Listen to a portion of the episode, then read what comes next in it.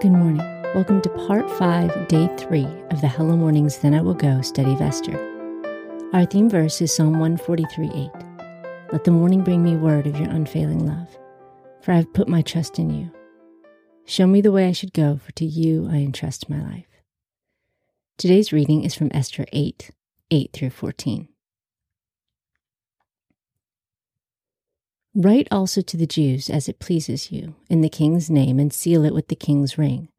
For the writing which is written in the king's name and sealed with the king's ring may not be reversed by any man. Then the king's scribes were called at that time, in the third month of Sivan, on the twenty third day of the month. And it was written according to all that Mordecai commanded to the Jews, and to the satraps, and the governors and princes of the provinces, which are from India to Ethiopia 127 provinces, to every province according to its writing, and to every people in their language, and to the Jews in their writing and in their language. He wrote in the name of King Xerxes and sealed it with the king's ring, and sent letters by courier on horseback, riding on royal horses that were bred from swift steeds. In those letters, the king granted the Jews who were in every city to gather themselves together and to defend their life to destroy, to kill, and to cause to perish all the power of the people and province that would assault them, their little ones and women, and to plunder their possessions. On one day, in all the provinces of King Xerxes, on the thirteenth day of the twelfth month, which is the month Adar, a copy of the letter that the decree should be given out in every province was published to all the peoples, that the Jews should be ready for that day to avenge themselves on their enemies. So the couriers who rode on royal horses went out, hastened, and pressed on by the king's commandment. The decree was given out in the citadel of Susa. Today's commentary is by Sabrina Gogarty. This past year, I had the opportunity not only to study the book of Romans, but also to help teach it to a group of young toddlers. As we approached the middle of the book, we reminded the children of the truths that nothing stops God from loving us and that God is in charge. Explaining these huge overarching themes of the Bible in terms that little hearts could understand helped my own heart to understand them in new ways too.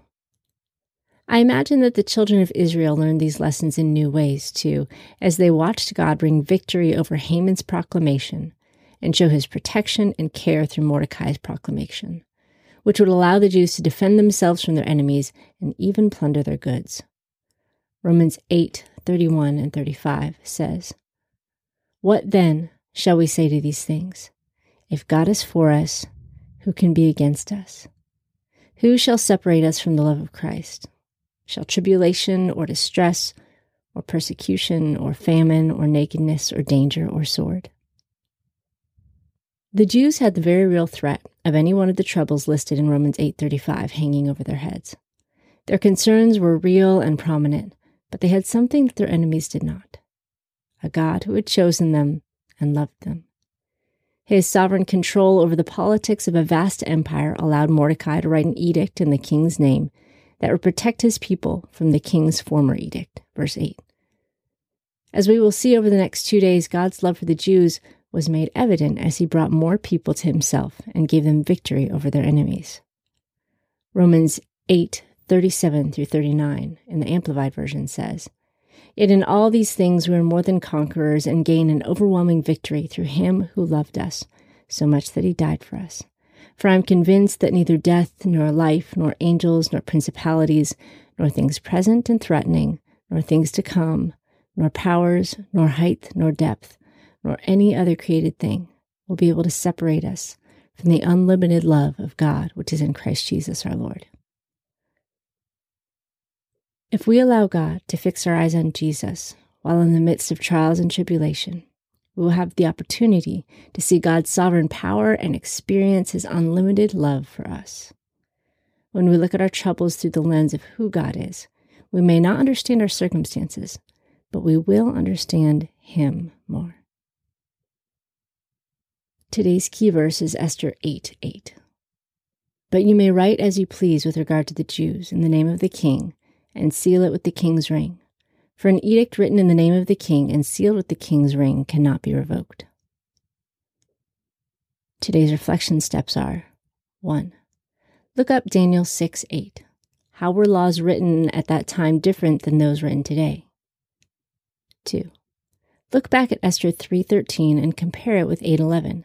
How did God provide for his people through Mordecai? 3. Read Romans 8:31 through 39 and meditate on our security in God's love through Jesus Christ. 4. How does Jesus' death grant us overwhelming victory? 5. Pray that when trials come, God will allow you to be convinced of his love for you. Thank you for joining us this morning. Visit us at hellomornings.org, where you can learn more about this study and all of our resources, including the brand new Hello Mornings Academy. Now may you walk in the fullness of God's grace and love today.